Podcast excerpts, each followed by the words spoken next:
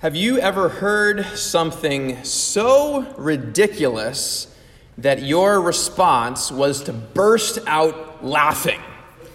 Um, there's a, a movie, a scene in, in, the Disney film The Lion King, where uh, the, the young um, lion cub Simba and his friend Nala are exploring in this elephant graveyard. And while they're there, these three hyenas come out and they begin joking about eating these little lion cubs for dinner.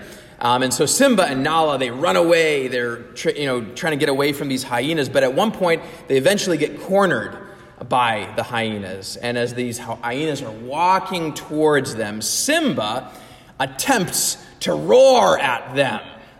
Um, he, he does his best to try to scare them away, but all that comes out is this little cat like kind of a yowl.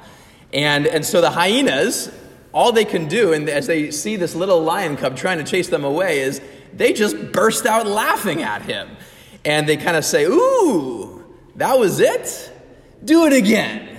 Do it again. Come on. And so the hyenas are they're, they're laughing at this seemingly ridiculous attempt of this little lion cub to try to scare them away. But then Simba opens his mouth again to roar. And this time, all you hear as you're watching the movie is this full grown lion roar. And the hyenas are shocked and confused, and suddenly Simba's father, Mufasa, jumps out and charges at the hyenas, knocking them down until they're cringing underneath him. They're not laughing anymore with Mufasa there as the, the powerful Lion King puts them in their place, tells them never to bother uh, his son again, and, and Mufasa shows these hyenas who's really in charge. Well, in our text today, we're going to see a moment when, when someone, uh, it's, it's actually Abraham's wife, Sarah, laughs at a situation that seems ridiculous and kind of impossible to her. But God actually confronts her and shows her that he is powerful and that nothing is impossible for him. Uh, we've been going through this, this sermon series over the last couple months called Abraham, a journey of faith. And, and uh, along this journey, uh, last week, we saw this moment where God reaffirmed the covenant that he had made with Abraham. And he did this when Abraham was 99 years old. And in, in that moment, he specified that Sarah was going to be the one who was going to have a child, who was going to have the child of the promise. And it was going to happen the very next year, even though she was 90 years old. And Abraham, we saw this last week, that his response was to laugh, that he laughed when he, he heard this from God. But God reassured him that it was true um, you know, there was probably the, the initial shock of hearing this. And so in today's text, God once again appears to Abraham and Sarah. This time he does it a little bit differently. He does it actually in the form of a man, of a human being. Um, and, and he again makes this promise of Sarah bearing a child. And this time, Sarah laughs. And God's response to this is this question, which is my sermon title this morning Is anything too hard for the Lord? Is anything too hard for the Lord? We're going to look at, at the ways that, that we sometimes act like Sarah, times where we may doubt God's ability to do the impossible. And we're going to look at how God responds to us just as he responds to Sarah. So, our text today is Genesis chapter 18. We'll be reading verses 1 through 15. Uh, and you can follow along on the, the screen, or you can um, follow along in the Bibles in the pews or your own.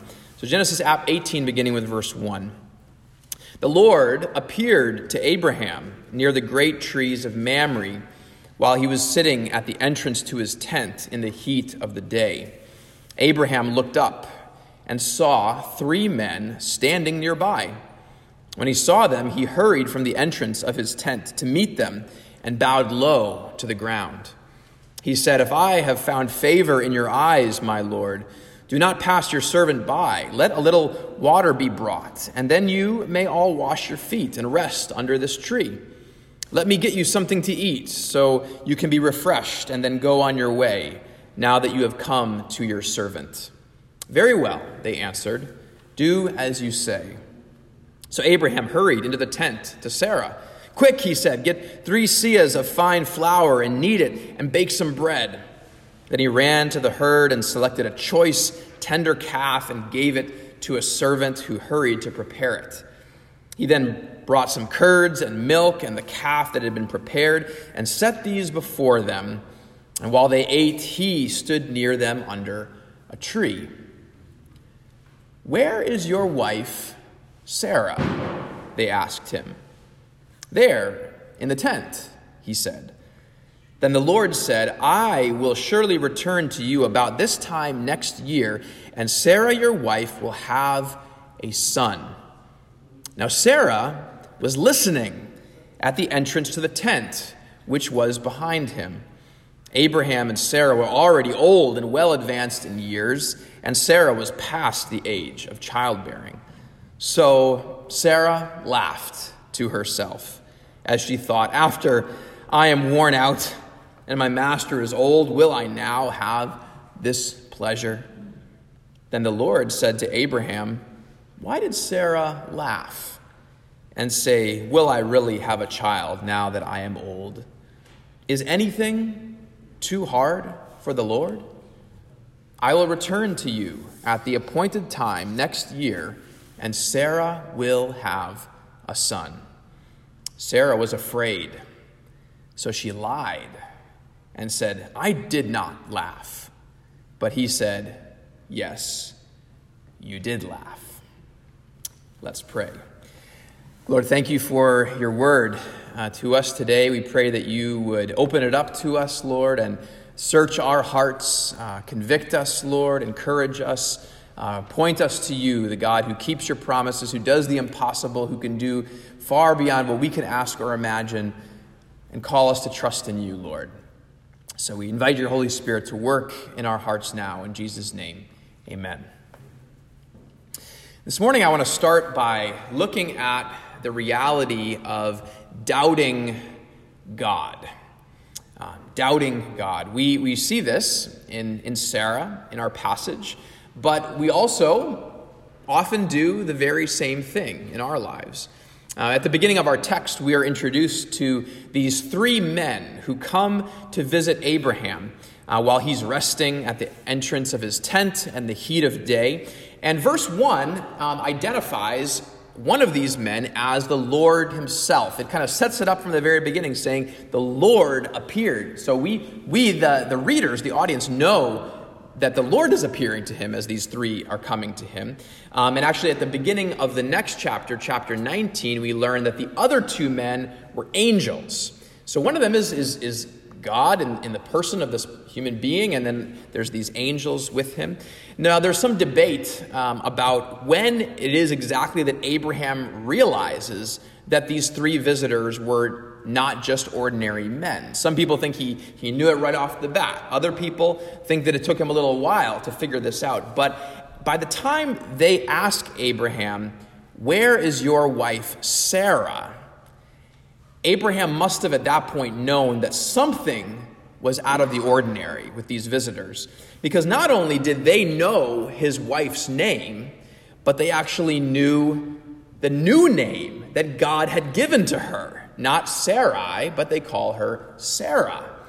And so at this point, Abraham at least is kind of wondering how, how do they know my wife's name? How do they know, you know her new name? And then in verse 10, the man who's identified to us as the Lord says, I will surely return to you about this time next year, and Sarah, your wife, will have a son. Now, this is exactly what the Lord had told Abraham at the end of the chapter before, in chapter 17, where he told Sarah's going to have a child, and he mentions even it'll happen about this time next year. And so here, God is, is, is appearing in a different kind of way to both Abraham and Sarah to communicate this news very clearly. He's making it clear it's going to happen next year. Sarah's going to have a child. Now, when God told Abraham about Sarah having a child in the previous chapter, I think it's reasonable to imagine that Abraham probably would have shared that news with Sarah, right? That he would have probably told his wife, hey, by the way, God appeared to me the other day, and he told me that Ishmael's not going to be the heir, but actually you're going to have a son. And it's going to come through you. It's going to be the son Isaac. And, and so Sarah had probably heard this news already from her husband, from, from Abraham. But here she's now hearing it again directly from the Lord in the person of this visiting stranger. And you might think that that would be enough to convince Sarah to believe it, that, that, it's, that it's actually true. But it's not. Right? Sarah, she struggles to believe this. She, she, she doubts. And verse 11 reminds us why it was so hard for her to believe this.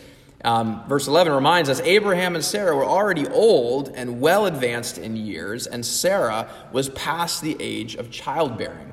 Uh, the Hebrew phrase uh, behind that literally means that Sarah had reached menopause, um, that physically she could not have a child at her age. It, it was, she knew it was, it was over. And so verse 12 tells us So Sarah laughed to herself as she thought, After I am worn out and my master is old, will I now have this pleasure? Sarah laughs quietly to herself. She, she just can't believe that this could actually happen for her. Can you relate to Sarah? Do you ever find yourself quietly doubting God, you know, kind of inside being like, oh, really, God, are you, are you really going to do this? You know, you're supposed to believe that, that God can do anything, but you're having a hard time believing that, that maybe He could actually do something in, in this particular situation.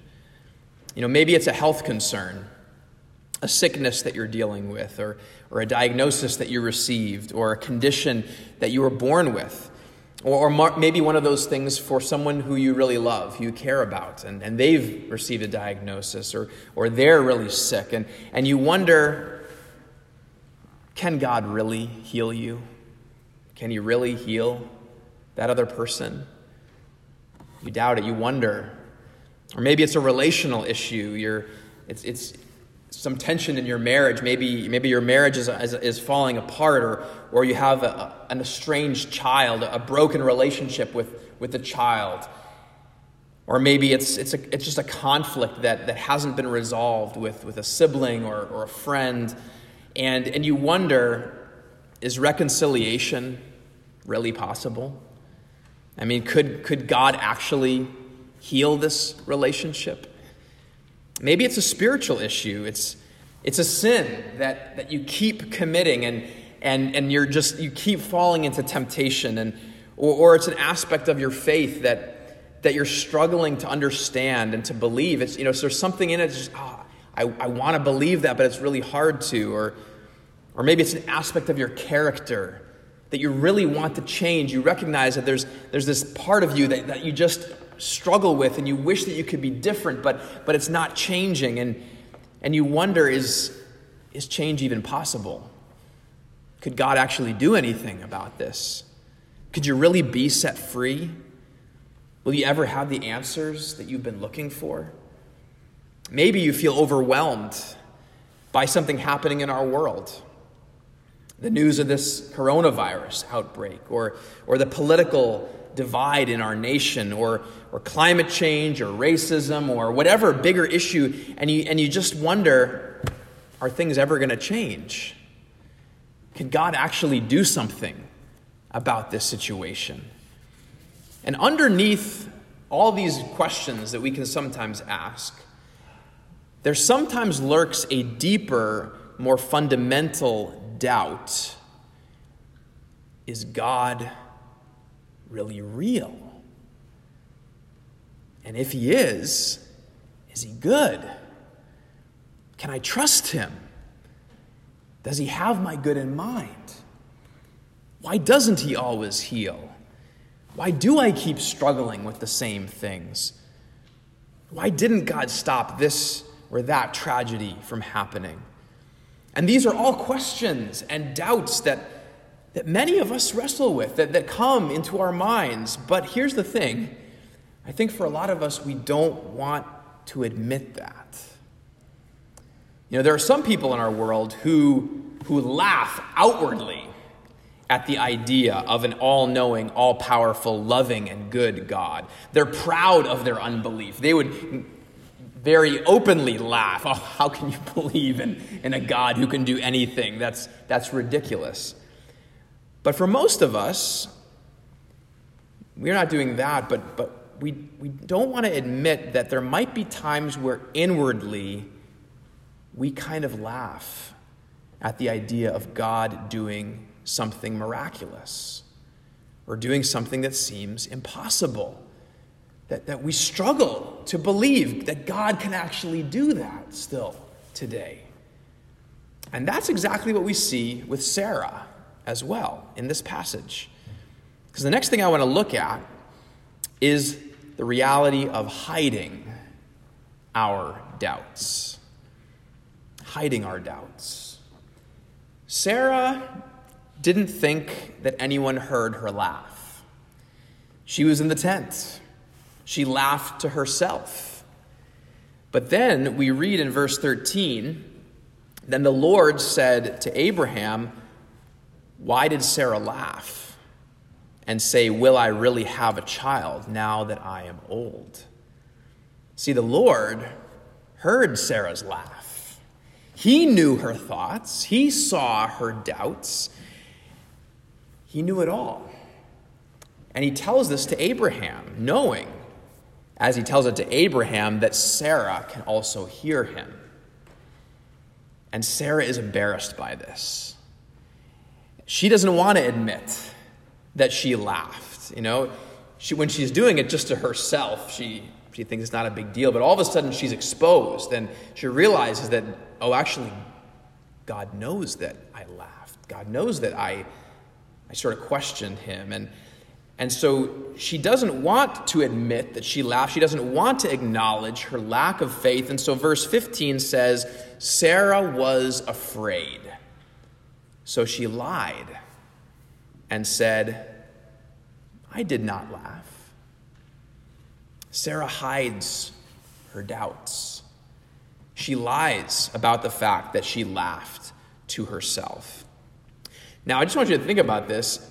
It's not exactly the smartest thing to lie to someone who just told you what you were thinking, right? I mean, I don't know what Sarah's thinking here that, like, that God's going to respond. Oh, you, you didn't laugh, Sarah. Oh, I'm sorry. I, I, my, my mistake. I, I didn't realize that, that you know, I, I, was, I was wrong there. No, of course not. God knows. She tries to, to hide it, though. She's not going to fool God with this lie.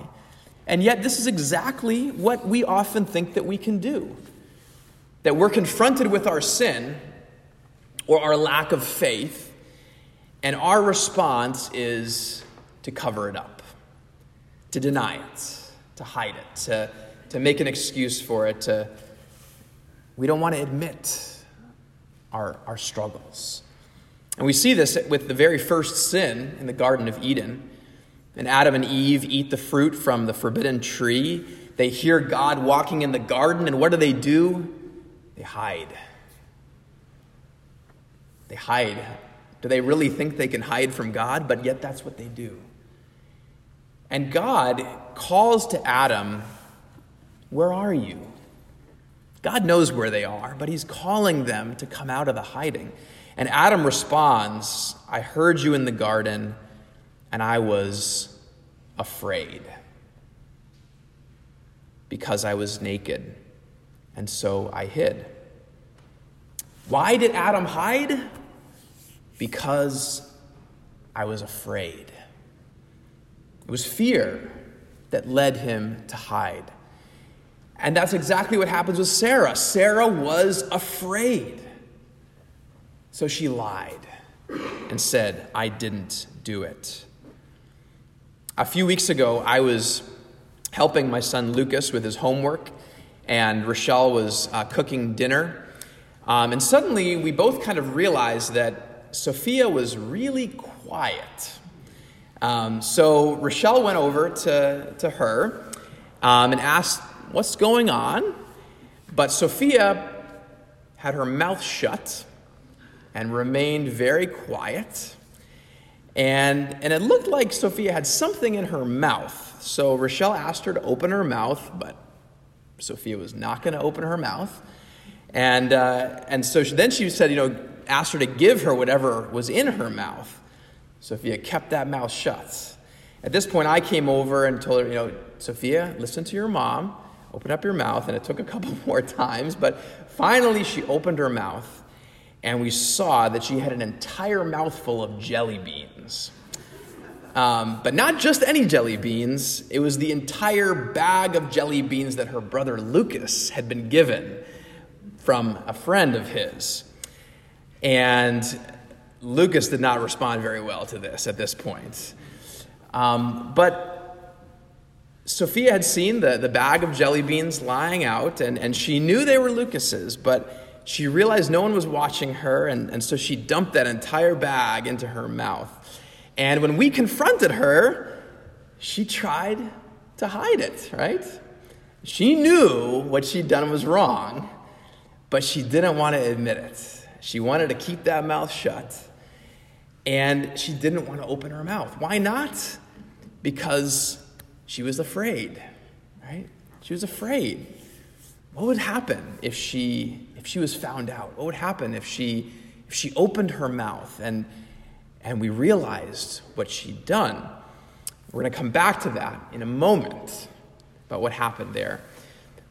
But why did Adam and Eve hide after eating the forbidden fruit? It was because they were afraid.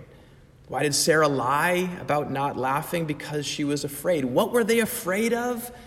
They were afraid of God's judgment.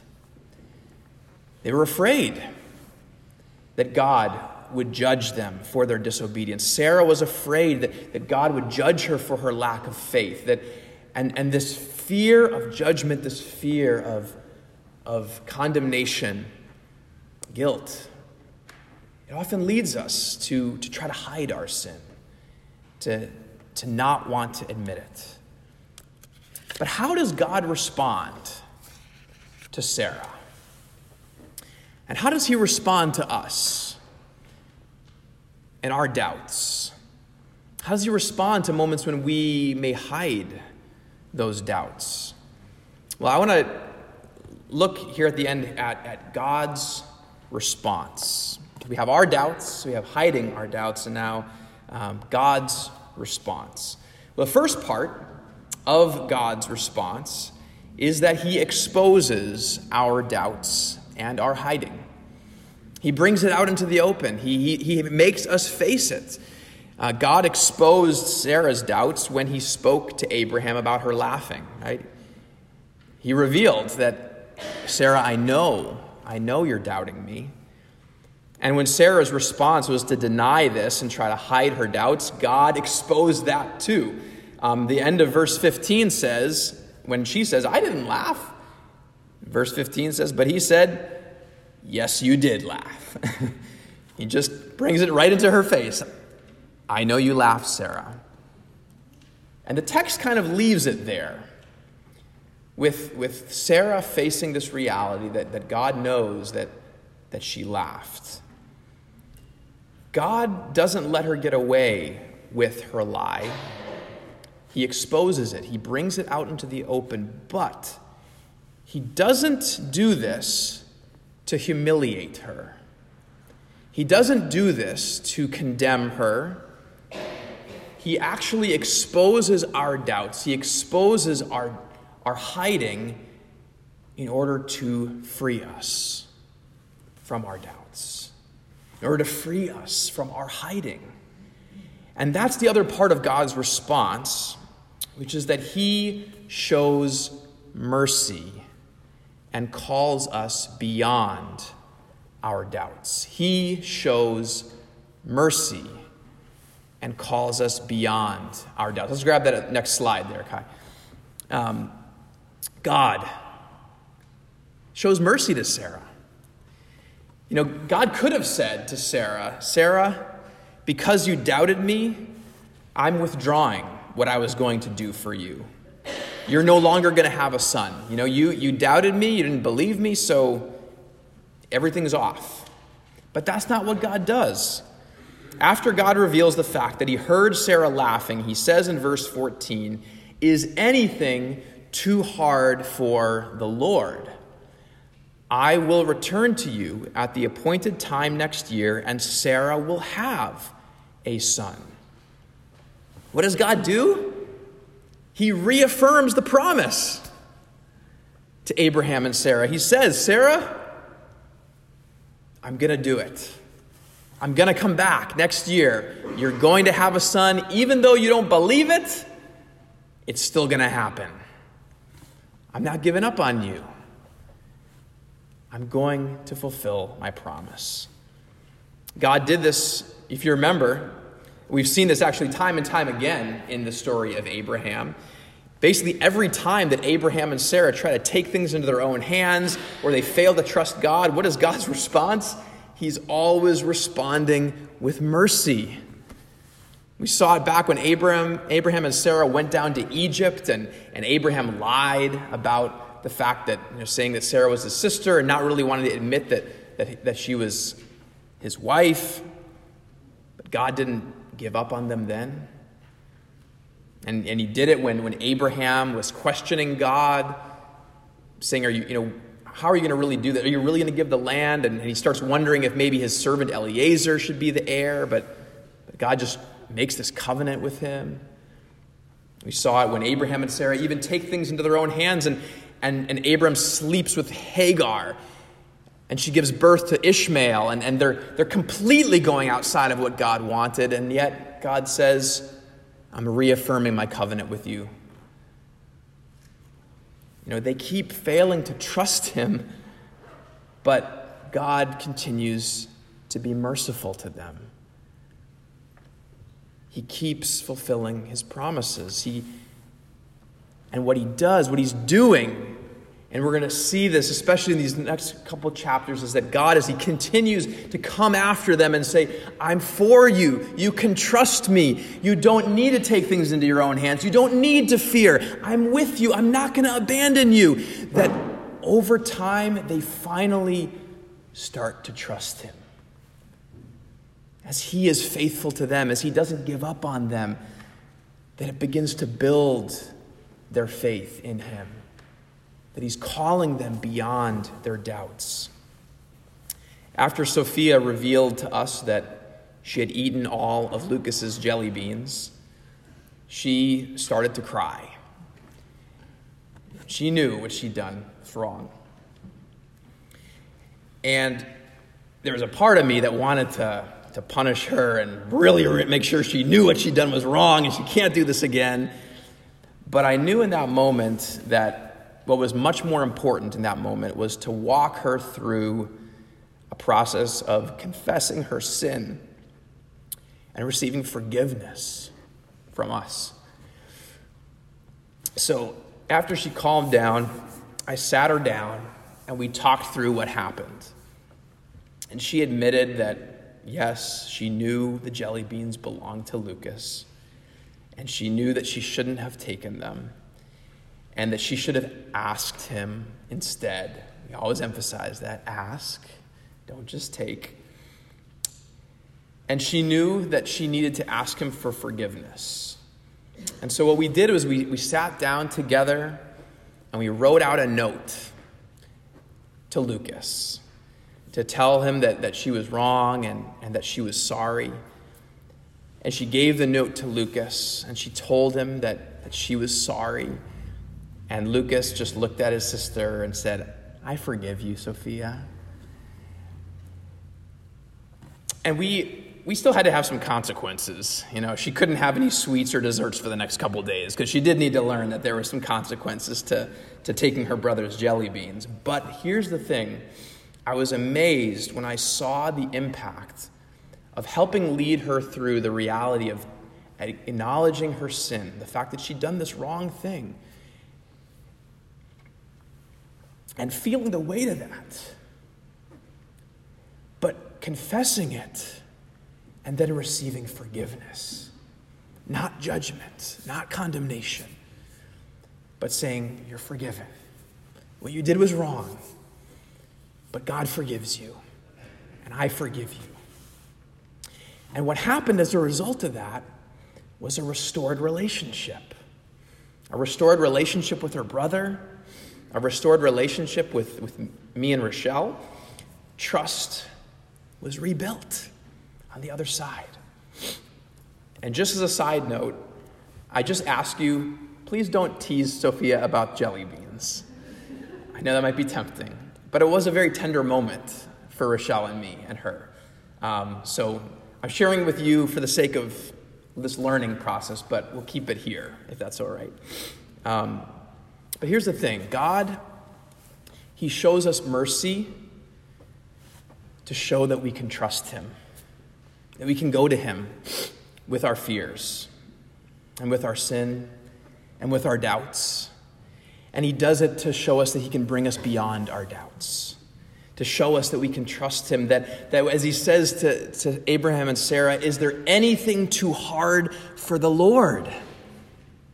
If God can forgive our sins and show us mercy, even when we doubt Him, is anything too hard for Him?